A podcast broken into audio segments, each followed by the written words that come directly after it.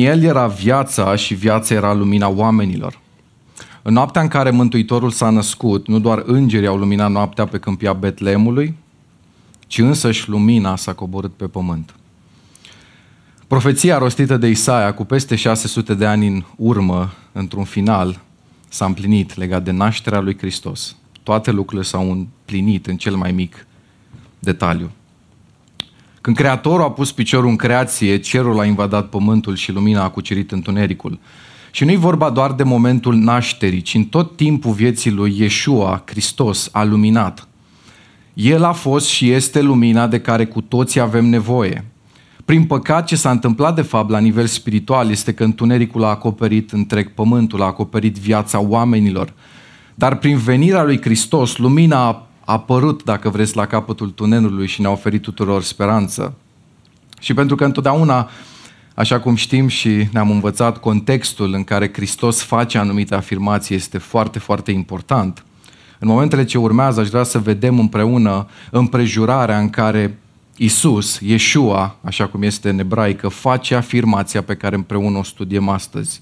Ioan, capitolul 8, versetul 12, Isus le-a vorbit din nou și a zis, Eu sunt lumina lumii. Care era contextul? Ei bine, era sărbătoarea corturilor, una dintre cele trei mari sărbători ale evreilor. În cazul de față era o sărbătoare a bucuriei. Ce se întâmpla mai exact? Pentru un timp de șapte zile, fiecare bărbat din Israel era așteptat la Ierusalim. Pe timpul sărbătorii se locuia în corturi, în colibe făcute din crengi de copac sau frunze de palmier pentru a nu uita călătoria părinților lor din pustie. Amintiți-vă Vechiul Testament, când timp de 40 de ani au locuit în corturi. Așa că și Isus, fiind evreu și având peste 13 ani, a participat la această sărbătoare. Pe la mijlocul praznicului, Isus a soit în templu și a început să învețe mulțimea. După câteva zile de învățătură, exact în ultima zi a sărbătorii, care era cea mai importantă zi din tot acest proces al sărbătorii corturilor, Isus a stat în picioare și s-a adresat tuturor, nu doar ucenicilor. Ioan 7, 37 și 38, dacă însetează cineva să vină la mine și să bea. Cine crede în mine, din inima lui vor curge râuri de apă vie, cum zice Scriptura. Și ce interesant este că exact în momentele acelea, în ziua aceea în care conform ritualului acestei sărbători se vărsa apă pe pământ ca un simbol al faptului că Dumnezeu le-a dat ploaie, în semn de mulțumire că Dumnezeu le-a dat ploaie și pământul lucrat de ei le-a dat recoltă, ce face Isus chiar atunci? Le prezintă o realitate spirituală prin care le transmite următorul adevăr.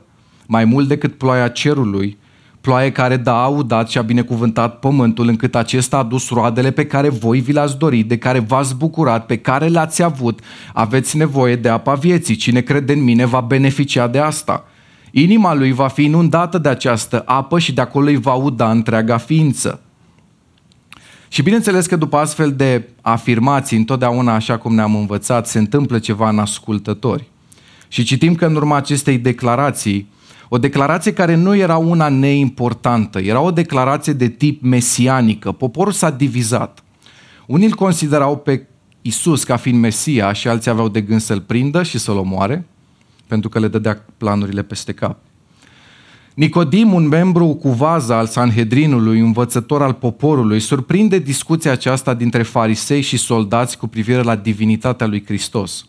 Și când acesta ia apărarea Mântuitorului, îi se răspunde, versetul 52, și tu ești din Galileea? Cercetează bine și vei vedea că din Galileea nu s-a ridicat niciun proroc. Vedeți, prejudecățile și informația greșită i-a împiedicat pe aceștia să vadă divinitatea lui Isus. Și de ce spun asta? Pentru că Isus era născut unde? În Iudea, nu în Galileea. Și dacă tot au făcut afirmația asta, conform căreia în Galileea nu s-a ridicat niciun proroc, hai să vedem și dacă e adevărat această afirmație. Prorocul Iona era din Galileea, probabil și profetul Naum. Însă ignoranța și aroganța i-a ținut la distanță de mântuitor.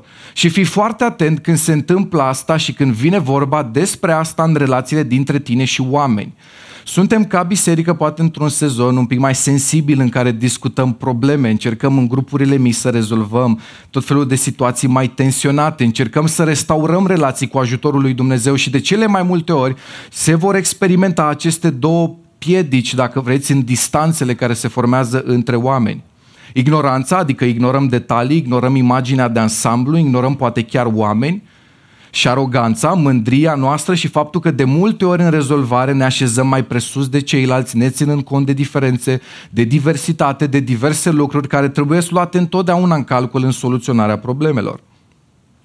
Și spus nota asta pentru că e un lucru la care trebuie să fim întotdeauna atenți. Ignoranța și aroganța te pot ține la distanță de Yeshua, așa cum se întâmplă în text, dar și de oamenii lui Yeshua, noi ucenicii. Unii credeau că Yeshua este Mesia, alții negau divinitatea lui și tocmai în acest context, exact atunci Isus se ridică și afirmă, eu sunt lumina lumii. Cine mă urmează pe mine nu va umbla în întuneric, ci va avea lumina vieții. Nu știu dacă te-ai gândit vreodată la asta, însă în Vechiul Testament, atunci când Moise îl întreabă pe Dumnezeu, iată când mă voi duce la copiii lui Israel și le voi spune, Dumnezeul părinților voștri m-a trimis la voi și mă vor întreba, care este numele lui, ce le voi răspunde? Și Dumnezeu a zis lui Moise, eu sunt cel ce sunt. Și a adăugat, vei răspunde copiilor lui Israel astfel, cel ce se numește, eu sunt, m-a trimis la voi. Și l-avem în fața noastră în text pe fiul celui care a spus despre sine că eu sunt și deși el nu are nevoie de o descriere mai detaliată decât atât, eu sunt și atât, el există, el este, el e din totdeauna, el e etern și nu are nevoie de descrieri suplimentare. Doar el poate să afirme din întreg universul eu sunt și atât. Cu toate astea, pentru că noi oamenii avem nevoie de o raportare personală a lui Dumnezeu la noi, pentru că noi oamenii avem nevoie de speranță, de nădejde, avem nevoie să știm că Dumnezeu nu e doar un Dumnezeu undeva departe, eu sunt, și că are legătură cu noi, că are legătură cu mine, că e interesat de mine, că e interesat de tine și că cine este El are legătură și cu cine sunt eu și cu ceea ce eu am nevoie. Din acest motiv, deși Tatăl afirmă, eu sunt, ăsta e numele meu, Yeshua a coborât în creație să ne lumineze drumul spre Tatăl, afirmă atât de clar și frumos, nu doar eu sunt, ci în contextul seriei noastre de mesaje fascinat de Yeshua, afirmă, eu sunt pâinea vieții, eu sunt păstorul cel bun, eu sunt învierea și viața, eu sunt adevărata viță, eu sunt alfa și omega, iar în contextul capitolului de astăzi, el Yeshua afirmă, eu sunt lumina lumii. Eu sunt lumina de care ai nevoie. Eu sunt lumina care poate să lumineze orice om. Eu sunt lumina fără de care nu poți trăi. Și pentru că vrem să discutăm și să înțelegem implicațiile lui cu privire la noi, adică cum se aplică asta în viața noastră, hai să vedem împreună care sunt implicațiile luminii pentru noi cei credincioși și nu numai pentru noi, dar pentru orice persoană doritoare de o relație personală cu Isus Hristos, Yeshua. Notează primul aspect. În cadrul unei relații personale cu Yeshua, lumina lumii, El îți oferă protecție. În mod tradițional, la această sărbătoare a corturilor mai avea loc un ritual pe lângă cel al vărsării apei. Este vorba despre ceremonia luminilor. În timpul sărbătorii, în curtea din templu, se aprindeau patru lămpi mari și avea loc o celebrare pe timpul nopții în lumina acelor lămpi. Oamenii dansau, țineau în mâini torțe aprinse și cântau cântece de laudă acompaniate de orchestra leviților. Și scopul sărbătorii era să reamintească de pribegia părinților lor prin pustiu. În timpul acelei călătorii de 40 de ani, atunci când Exod 13, Domnul mergea înaintea lor ziua într-un stâlp de nor ca să-i călăuzească pe drum, iar noaptea într-un stâlp de, observați, foc, lumină, ca să-i lumineze pentru ca să meargă și ziua și noaptea. În timpul acelei călătorii de 40 de ani, Domnul mergea înaintea poporului. Și foarte interesant, Iisus face această afirmație că El este lumina exact în preajma în care ei sărbătoreau amintirea acelor momente din trecutul lor. De aceea, primele două puncte a mesajului ne vom inspira și din momentul acesta, din Vechiul Testament, pentru că Isus nu face afirmația eu sunt lumina în acel context la întâmplare, și o face exact în preajma acelui moment ca să le demonstreze și să le arate și să le vorbească despre faptul că acea lumină de fapt era o trimitere spre Hristos, spre persoana lui, spre faptul că El este de fapt adevărata lumină de care orice om are nevoie. Hai să ne amintim ce se întâmplase atunci. Ei bine, după ce a suferit urgiile trimise de Dumnezeu, faraon a decis să lase poporul evreu să plece. Însă după ce evreii au părăsit Egiptul, faraon s-a sucit, cum spunem noi românii, și nu i-a mai convenit faptul că își pierduse robii, sclavii, care îi munceau, îi lucrau în fiecare zi. Drept urmare a convocat oamenii aleși de război și toate carele Egiptului și până și faraon s-a urcat în car să vină și el în acel război. Și israeliții, după un moment de entuziasm, după un moment de bucurie, în sfârșit au scăpat de robie, în sfârșit nu mai sunt sclavi, în sfârșit poate să trăiască ca oameni liberi, ca un popor, nu ca sclavi altui popor. Și când lucrurile păreau îmbunătățite, când lucrurile păreau schimbate, s-au trezit cu egiptenii pe urmele lor, gata să le amenințe viața. De aceea ei ajung în punctul ăsta în care se uită la Moise și mărturisesc și îi transmit asta, frământarea lor, dar totodată vedem necredința lor. Exod 14. Ei au zis lui Moise, nu erau oare morminte în Egipt ca să nu mai fi fost nevoie să ne aduc să murim în pustiu? Ce ne-ai făcut? Iar în momentul acela, răspunsul lui Dumnezeu este unul care nu a negat că era o situație dificilă, nu a negat că era un pericol, Dumnezeu nu a negat prezența armatei egiptenilor, nu, nu, nu le spune ceva de genul, vi se pare că vin soldații din Egipt după voi. Sau nici nu le spune ceva de genul, lasă că vă descurcați voi. Însă ce spune Dumnezeu este asta, versetul 13. Nu vă temeți de nimic, stați pe loc, și veți vedea izbăvirea pe care o va, va da Domnul în ziua aceea. Căci pe egiptenii aceștia pe care îi vedeți astăzi, nu-i veți mai vedea niciodată. El nu spune marea nu există, armata nu există, pericolul nu există. Ele există, zice Dumnezeu, dar ele nu sunt mai mari decât mine. E ca și cum Dumnezeu le răspunde la mai bine rămâneam în Egipt, cu mai bine ați privi la mine. Și asta e o lecție pe care și noi o avem de învățat. Când Dumnezeu e pregătit să lucreze și mai mult în viața ta decât până în prezent, diavolul întotdeauna va lovi și va aduce tensiune. Însă ce face Moise în toate acele momente este că își ridică ochii în mijlocul acelor situații dificile și execută pas cu pas ce îi cere Dumnezeu. Moise întinde mâna, Moise fasta, Moise spune oamenilor să meargă înainte, Moise nu se lasă captat de presiunea asta exterioară, se lasă captat de Dumnezeu și face ceea ce Dumnezeu îi spune să facă reține uneori Dumnezeu să schimbe situația. Poate ești într-o situație în care ceri ca Dumnezeu să o schimbe. Alteori nu o să schimbe situația pentru că vrea să te schimbe pe tine. Ce vrea să te învețe Dumnezeu prin situația prin care treci astăzi? Uneori avem impresia că tensiunea dispare din viața noastră când problema dispare. Însă tensiunea nu o rezolvi cu lipsa tensiunii, tensiunea o rezolvi cu prezența credinței. Și asta face Moise. Poate că te uiți prea mult la tine, ești prea axat pe tine și uitați, vă rog, ce încearcă de fapt cel rău și lui Moise să-i facă, să-i concentreze atenția pe el însuși. Prin vorbe, prin voci, prin ce se audea, auzea în jurul lui.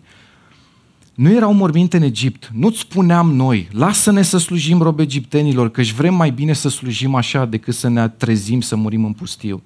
Dar priviți în versetul ăsta accentul pus pe Moise, tu, tu, tu, tu ești vinovat. Noi ți-am zis, noi suferim acum din cauza ta. Moise, ai fost încăpățânat, n-ai avut nicio direcție, ne-a, ne-a dus să murim în pustiu. Și poate că și tu astăzi auzi în mintea ta în perioada asta. Vei claca, vei ceda, nu te mai chinui. Sau poate vrei să iei o hotărâre să-L urmezi pe Hristos. Nu te apuca tu să faci botezul pentru că nu o să poți să duci treaba asta la capăt. Tu ești neputincios, tu ești un dezastru, tu ești fără speranță, nu te mai chinui nu te mai chinui cu oamenii, nu te mai chinui cu slujirea, nu te mai chinui cu relațiile. De ce să nu te uiți la tine și să iei exemplul lui Moise? Pentru că exact asta vrea diavolul să facă în astfel de momente. Cele mai importante momente în mijlocul tensiunilor sunt tocmai momente ca acestea în care să realizezi că diavolul te accentuează pe tine ca să-l pierzi din vedere pe Dumnezeu. Dintr-o dată, cel rău încearcă să-i creioneze un război în care să-l facă să creadă un singur lucru. Moise, tu ești singur, nimeni nu e cu tine. Până și poporul împotriva ta. Și nu ai parte de protecție, ești la mila, sau mai bine zis, la lipsa de mila egiptenilor. Însă observați ce se întâmplă în text extraordinar legat de ceea ce am început să spun la început. Îngerul lui Dumnezeu care mergea înaintea taberei lui Israel și a schimbat locul și a mers înapoi a lor și stâlpul de nor care mergea înaintea lor și-a schimbat locul și a stat înapoi a lor. Și observați unde s-a așezat. El s-a așezat între tabăra egiptenilor și tabăra lui Israel. Ce fascinantă mi se pare imaginea asta. Mergea înaintea lor, îi călăuzea, dar dintr-o dată urgența nu mai era călăuzirea, ci protecția. Ci îngerul Domnului, prefigurarea lui Hristos în Vechiul Testament, își schimbă poziția și se pune înapoi a lor, adică în locul unde erau cel mai vulnerabili, în locul unde puteau să fie atacați cu ușurință. Observați versetul 20, ne spune că s-a așezat exact între tabăra egiptenilor și tabăra lui Israel. Cu alte cuvinte, îi ținea în besnă pe egipteni în timp ce evreilor le dădea lumină.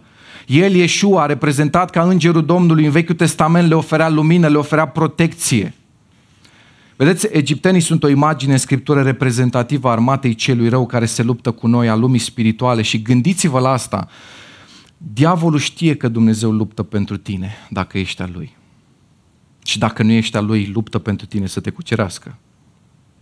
Dacă diavolul ar putea să ne facă rău, ar face, vă garantez, extrem de mult rău în viața noastră. Însă nu poate să facă mai mult decât este permis, pentru că el, Iesua, lumina, reprezentat în Vechiul Testament prin acest stâlp, se pune exact acolo unde ei sunt cel mai vulnerabili și asta face și în viața noastră. E cineva de partea noastră care ne iubește și care ne protejează pentru că Iesua, lumina, nu are rolul doar să ne arate drumul, dar are și un rol al protecției spirituale pentru că lumina, ne spune Scriptura, luminează întunericul și întunericul n-a biruit-o. Faraon și-a pregătit carul de război și a luat oamenii de război cu el, a luat șase sute de care de luptă cu oamenii aleși și toate carele Egiptului. În toate erau luptători. Egiptenii au urmărit și toți caii, carele lui Faraon, călăreții lui și oștirea lui i-au ajuns tocmai când erau tăbăreți lângă mare. Vreau să vă pun o întrebare. Credeți că evrei cunoșteau carele respective? Știau despre ele? Credeți că știau elita militară a egiptenilor? Bineînțeles că le cunoșteau, fuseseră robi în Egipt 400 de ani, lucrau pentru ei, poate că la unele dintre carele acelea lucraseră chiar ei, nu de bunăvoie, ci siliți. Știau puterea lor militară, nu au îndrăznit nici măcar o dată să se ridice împotriva lui. Și gândiți-vă la scenariul acesta, cel mai probabil că în momentul în care au început să vadă armata, au început să recunoască elita militară a Egiptului venind spre ei și poate chiar să spună vin luptătorii cei mai buni ai Egiptului, sunt carele alea pe care noi le cunoaștem, pe care ăștia le scot doar la ocazii speciale. Faraon și-a trimis înspre noi crema. Cei mai buni luptători, cele mai bune care. Până și el ne spune Biblia că s-a suit în carul lui și a venit în momentul ăla. Diavolul întotdeauna atunci când îți transmite la nivelul minții și a inimii, de ce nu o să reușești? De ce o să fii înfrânt? De ce nu o să depășești anumite lucruri? El te lasă să vezi și detalii legate de asta, așa cum și evreii vedeau acele care. Uite de ce vii, uite de ce vei fi înfrânt. Vin împotriva ta cu cele mai bune arme. Și nu e așa că mereu explicațiile pe care le avem în mintea noastră legate de înfrângeri, neputințe, eșecuri sunt foarte plauzibile și exacte și apare în momentul respectiv, deci de cele mai multe ori, dacă nu de fiecare dată, teama, frica. Apare sentimentul că ești lăsat în voia sorții sau mai rău în voia celui rău. Însă astăzi Iesua, lumina lumii, dacă ești al Lui, te învață că El este lumina și protecția ta. A făcut-o în Vechiul Testament cu evrei și o face și cu noi astăzi. Observați în Matei 8, spune, dracii rugau pe Iisus și ziceau, dacă ne scoți afară din ei, dă nevoie să ne ducem în turma aceea de porci. Lumea spirituală este supusă, creația este supusă. Nu vorbim despre cineva care nu are capacitatea să te ajute în situația cu care tu te confrunți astăzi, pentru care poate chiar te-ai rugat astăzi. Vorbim despre Yeshua, lumina lumii, despre care învățăm. La primul punct, îți oferă protecție. Observă și în Psalmul 27 legătura dintre lumină și protecție. Și a fost citit și la închinare asta. Domnul este lumina și mântuirea mea. Rezultatul? De cine să mă tem? Domnul e sprijinitorul vieții mele, de cine să-mi fie frică? Al doilea adevăr pe care îl extragem tot din acest eveniment la care suntem trimiși în mod indirect de textul nostru din Ioan, capitolul 8. Protecție îmi protejează viața mea. Doi, călăuzire mi îndrumă pașii mei. Ce se întâmplase mai exact dacă ne uităm în text? E bine, Dumnezeu nu i-a spus lui Moise în textul peste care ne-am uitat că o să despartă marea. I-a spus că o să vadă izbăvirea lui, însă Moise nu știa detalii legate de asta. Poate că și ție Dumnezeu ți-a vorbit că îți va da biruință, că va lucra, dar nu ți-a spus cum o va face. De aceea ai încredere în Dumnezeu chiar dacă nu-ți spune modalitatea, chiar dacă nu-ți dă toate detaliile, chiar dacă nu-ți prezintă mereu toate informațiile. Dumnezeu când permite un scenariu în viața ta, îți pregătește și mijlocul să ieși de acolo. Dumnezeu când îngăduie greutăți, te echipează ca să poți să reușești. Asta face Dumnezeu și cu Moise. Știu ce vezi, Moise, știu cine vine împotriva voastră, dar voi stați liniștiți, Domnul va lupta pentru voi. Însă ce se întâmplă de fapt este că odată cu apropierea atacului ăsta exterior, odată cu prezența acestui inamic exterior, îi invadează și un dușman interior și anume frica. Și aș vrea să-ți noteze asta, tensiunea exterioară din viața ta e normală și n-ai cum să o controlezi, nu ține de tine. Tensiunea interioară e și anormal să apară, dar o poți controla prin relația ta cu El, Yeshua, lumina. Pentru că lumina îți aduce discernământ, claritate, îndrumare, călăuzire, vizibilitate în contexte în care omenește vorbind ar trebui să n-ai nicio speranță. Ar trebui să n-ai nicio nădejde, să n-ai deloc credință și tu totuși ai, pentru că știi că El, Yeshua, lumina va fi acolo să te îndrume, să te călăuzească așa cum a făcut-o și cu evrei. Observați, Domnul mergea înaintea lor ziua într-un stâlp de, stâlp de nor ca să-i călăuzească pe drum. Și îmi place mult versetul 22. Stâlpul de nor nu se depărta dinaintea poporului. Cu alte cuvinte, Dumnezeu are dorință să facă asta permanent în viața ta. Nu doar că a făcut-o în trecut, ca astăzi să fii îngrozit că nu știi ce va fi cu viitorul tău. Și trecutul tău trebuie să fie o lecție a încrederii tale în faptul că Ișua, lumina care te-a luminat și îndrumat până în prezent și te-a scos de unde n-ai mai fi crezut nici tu că o să ieși, o va face în continuare. Însă este interesant că deși evreii noștri au parte de protecție, de călăuzire, aveau și ei parte de probleme relaționale, cum mai experimentăm și noi. Deși lucrurile mergeau, înaintau, tocmai fusese eliberați din robie, deși Dumnezeu lucra, aveau și aspecte neplăcute – și trebuie întotdeauna să fim foarte atenți atunci când relațiile din familiile noastre, din comunitățile noastre scârție, pentru că în momentul acesta exact asta ne învață. Înainte de minune va exista întotdeauna tensiune. Înainte ca Dumnezeu să facă ceva măreț în viața ta, diavolul va încerca să descurajeze. Înainte ca Dumnezeu să intervină într-un mod supranatural, va încerca să ne focalizeze pe alte lucruri.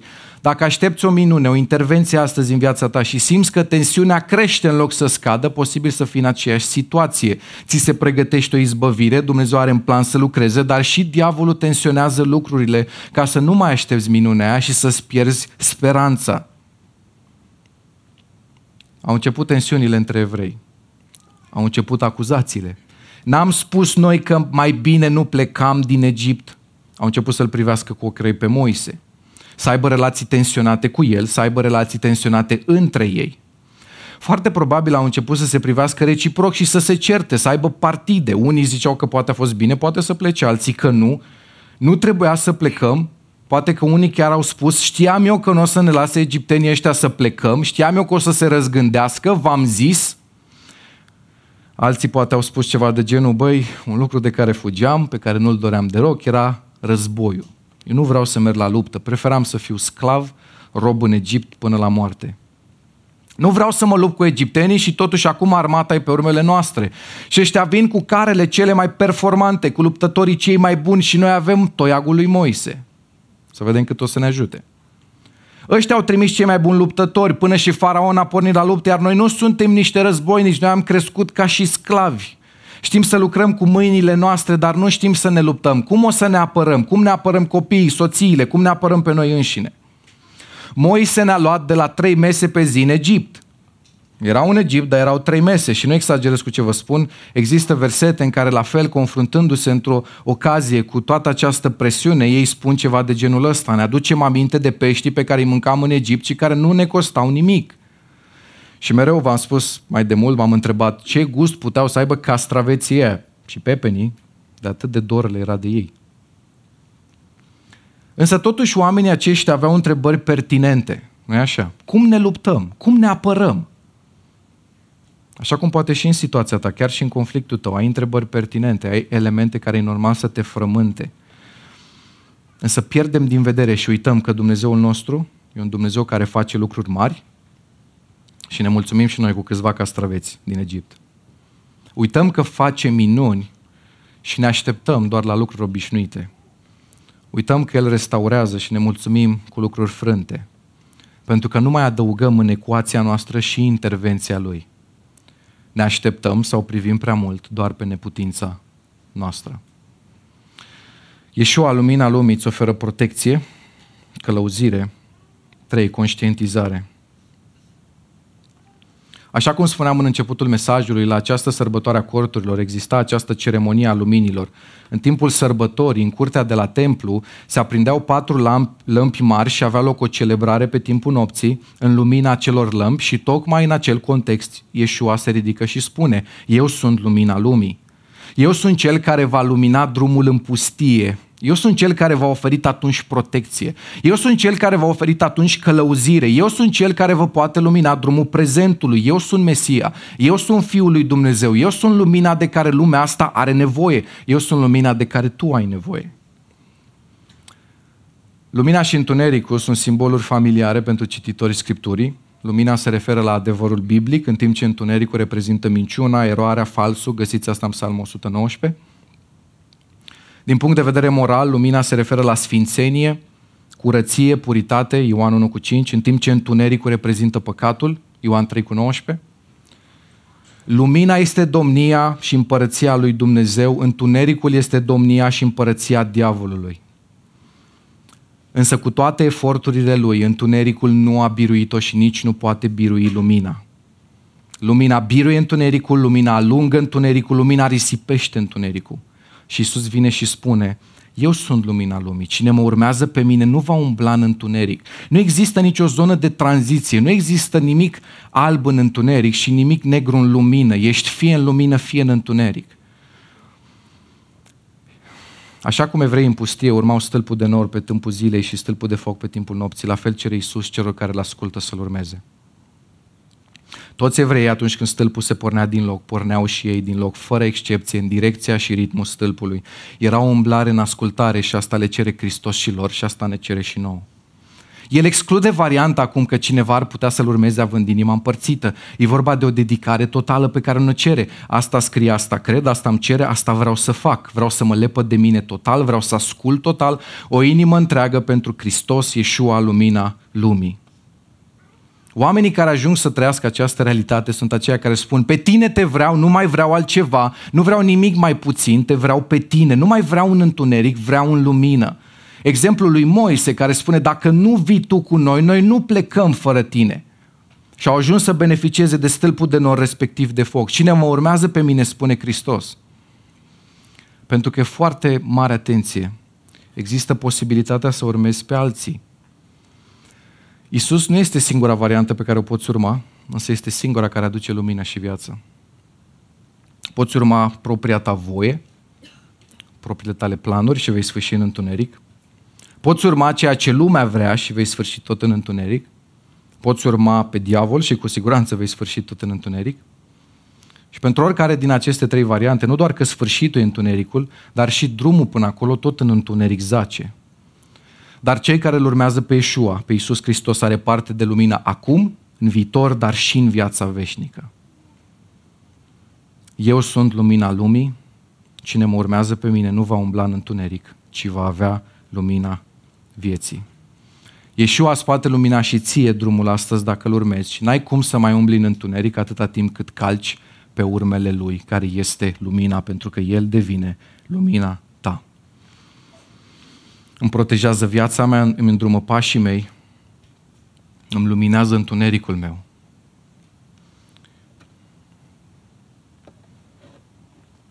Și aș vrea să vă arăt ce înseamnă că El ne luminează întunericul. 2 Samuel 22 cu 29 spune, Da, Tu ești lumina mea, Doamne, și Domnul luminează întunericul meu. Am în mâinile mele Scriptura, cuvântul, Ioan capitolul 1 ne spune cum Iesua, cuvântul s-a făcut trup și a locuit printre noi. Și ce se întâmplă atunci când te apropii de Hristos, de lumină, de Yeshua? Este că El, ea luminează viața ta. Vedeți, viața fără Dumnezeu e un întuneric total, umbri, dar umbli tot în întuneric. Alergi, dar nu știi încotro alergi. Crezi că ai o direcție în viață, dar nu ai. Crezi că ai viață, dar nu ai nici asta. Supraviețuiești, dar nu ai viață din belșug și nici nu ai cum să o ai în absența lui Yeshua, care este lumina, în absența lui Hristos. Asta se întâmplă când te pui în lumina Scripturii, în lumina lui Yeshua, lumina lumii. El luminează bezna ta, bezna mea, întunericul lumii. Pentru că lumina ce face este că luminează tot ce stă în cale. Lumina care intră într-o cameră evidențiază atât ce este frumos cât și ce este urât. O să-l rog și pe Avram.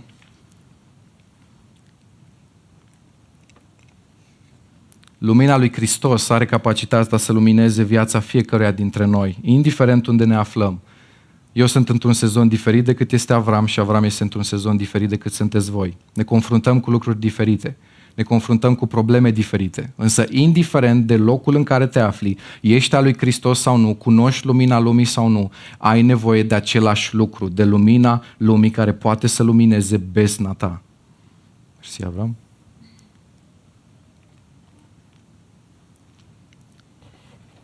Dacă n-ai avut parte de o întâlnire cu Hristos, o să te rog să pleci capetele, momentele acestea. Ioan 1 cu 5 spune că lumina luminează în întuneric și întunericul n-a biruit-o. Aș vrea să te rog să-i cer lui Hristos în momentele astea ca El să lumineze și întunericul din viața ta.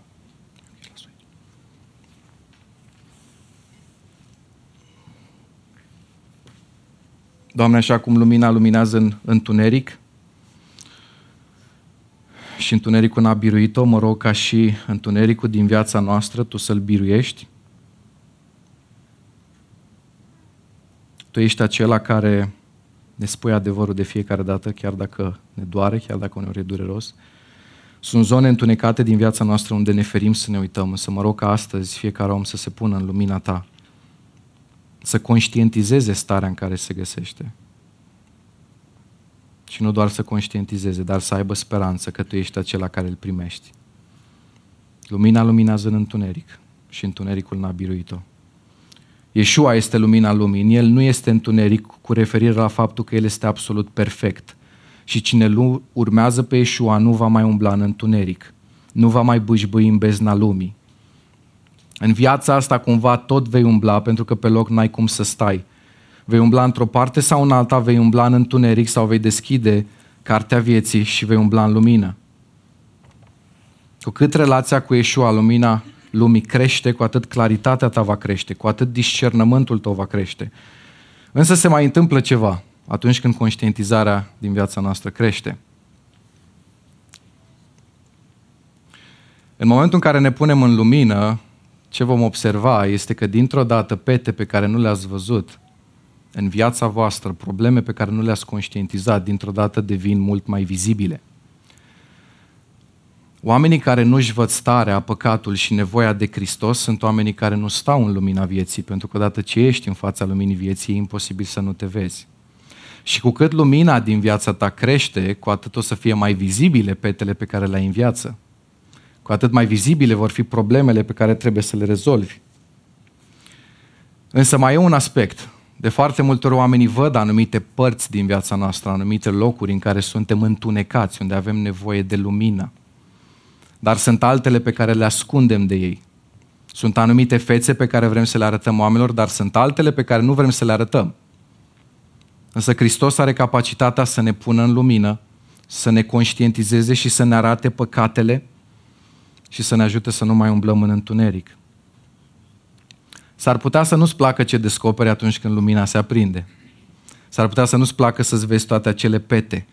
S-ar putea să nu-ți placă să vezi toate acele defecte S-ar putea să nu-ți placă să-ți vezi toate acele păcate. Însă întrebarea pe care vreau să ți-o pui este la ce folos să crezi că e curat în viața ta dacă de fapt nu e. Lumina aduce conștientizare în schimb și asta e foarte important pentru schimbare.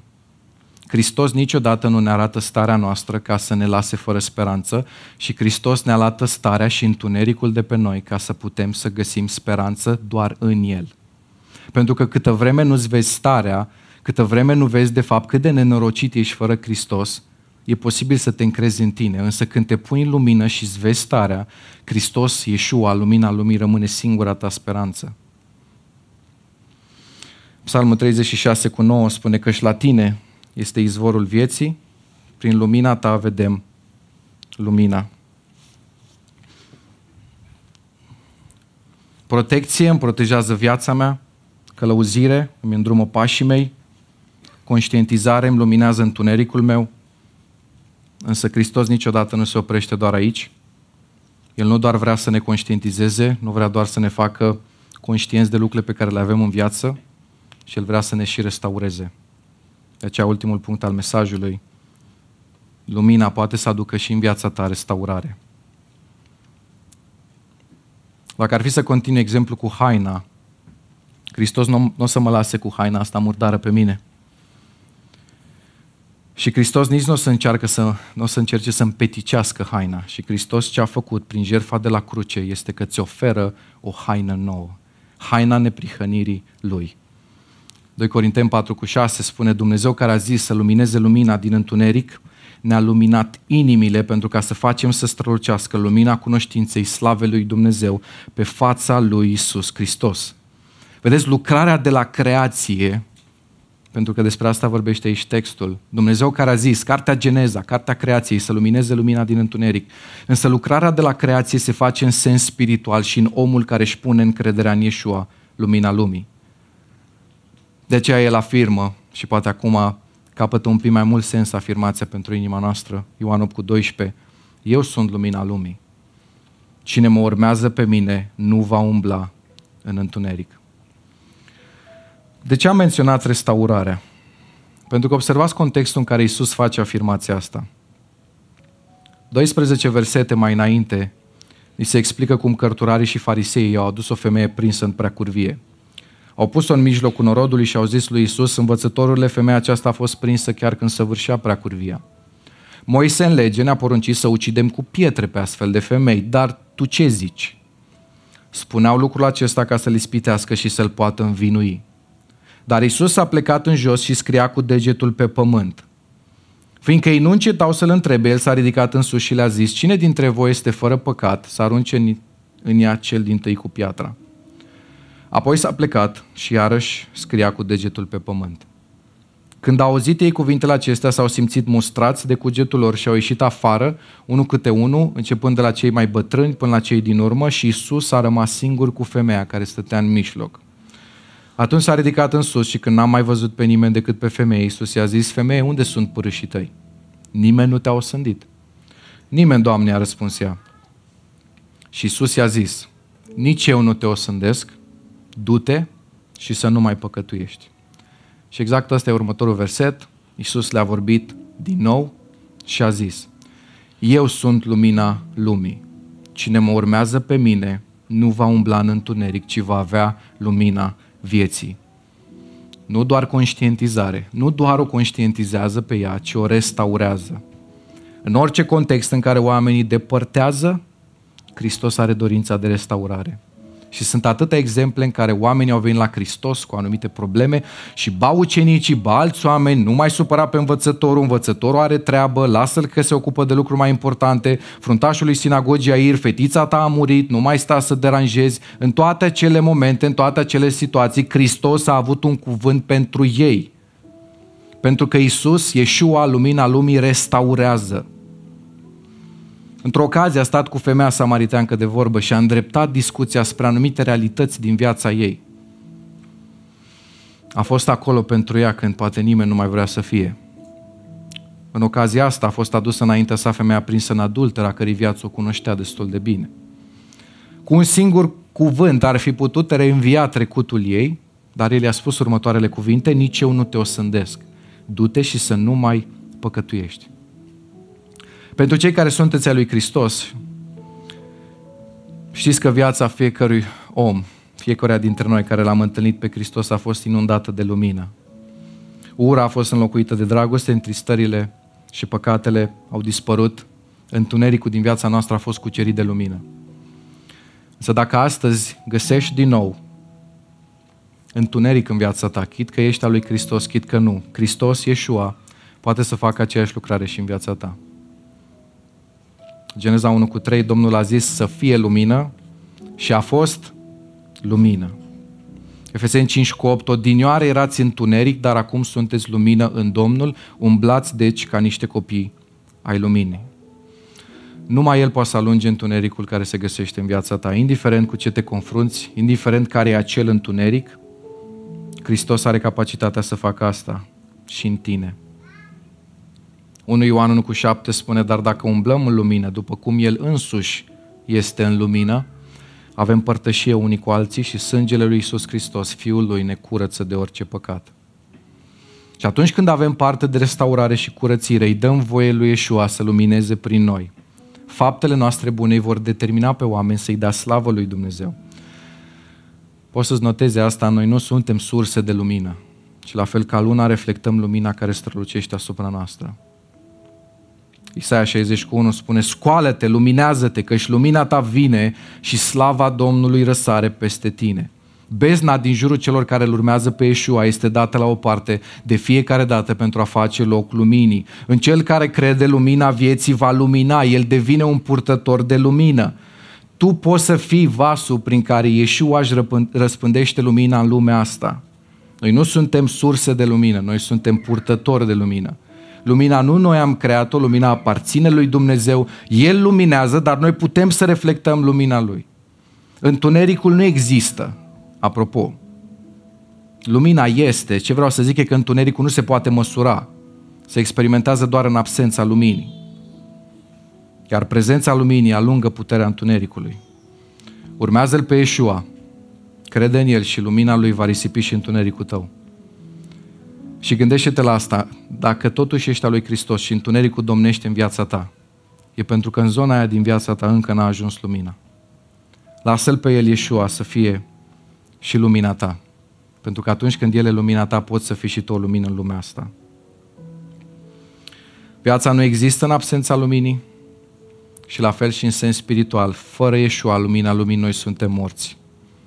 Însă și noi putem, având lumina în noi, să iluminăm pe ceilalți cu alte cuvinte, să o luăm de pe verticală și să o dăm pe orizontală. Întrebarea care se pune pentru tine și pentru mine astăzi este tu pe cine urmezi, pe urmele cui calci și dacă ai zone din viața ta în care lumina încă nu a pătruns. Ioan 9 cu 5 spune cât sunt în lume, sunt lumina lumii. Însă partea pentru mine personal, cea mai șocantă, este exprimarea lui Hristos. Cât sunt în lume, sunt lumina lumii, iar apoi se uită la ucenici și le spune ceva destul de șocant. Voi sunteți lumina lumii. O cetate așezată pe un munte nu poate să rămână ascunsă. Cu alte cuvinte, în absența sa pe pământul ăsta, noi trebuie să fim lumina lumii. Adică Hristos, în procesul de restaurare, nu vrea doar să ne curețe, nu vrea doar să ne vindece, dar ne cheamă și la slujire, să fim o lumină pentru lumea asta. Lăsând lumina lumii să lumineze prin tine, poți fi lumină pentru lumea asta, adică Isus Hristos să se vadă în tine și prin tine. Și ultimul verset pe care o să-l citesc și aș vrea să ne ridicăm.